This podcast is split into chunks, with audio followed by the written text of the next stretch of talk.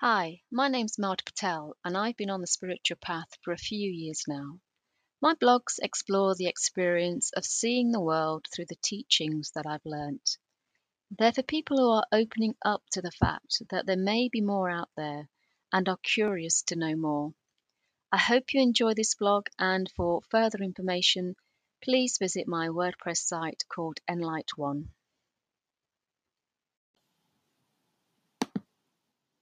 We live in a multidimensional universe. For example, string theory in quantum physics posits that there are 10 dimensions or more. But from birth, we're taught that all that exists is what we can discern with our physical senses. What can we see, touch, taste, and so on? It's easy to decide, therefore, that everything exists in three dimensions. And so most of us grow up to believe that if our physical senses can't detect it, then it can't exist. But this limits how we can live in this amazing world. Energies exist all around us, and just because we can't see or touch them, that doesn't mean that they're not around. There are sounds that animals can hear which we can't, frequencies of light which we can't see with our naked eyes, and our electrical devices emit energies which we can't see. So we do know at a certain level that there are invisible forces around us all the time. And from that, you can start to imagine that there's an energy connecting everything and everyone. Intention is a powerful energy in its own right. Dr. Wayne Dyer wrote about it in his book called The Power of Intention and how it's an energy we can tap into.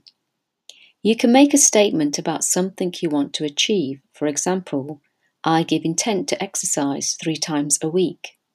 It feels as if such a statement focuses your mind and body to start taking the action. There's a big difference between saying, I give intent to, and I'll try to. There's more of a concreteness to intention. It's almost as if the energy of intention helps you to take the action. It's also been used for healing. Lynne McTaggart has written about it in her book called The Power of Eight which talks about how people who set intention and work as a group can help others. She writes how a group of people giving intent and meditating create a powerful energy which can even heal others. So become like a child and be curious about the fact that there's a whole invisible world around you that you can easily tap into Three dimensions which we experience with our physical senses only get us so far. And ultimately, there are so many other amazing energies and dimensions out there to experience.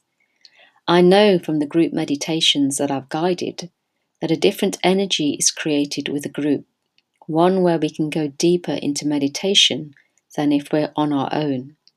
And maybe that's why we like group exercise classes or watching concerts with big crowds and so on. The energy generated is just more enjoyable.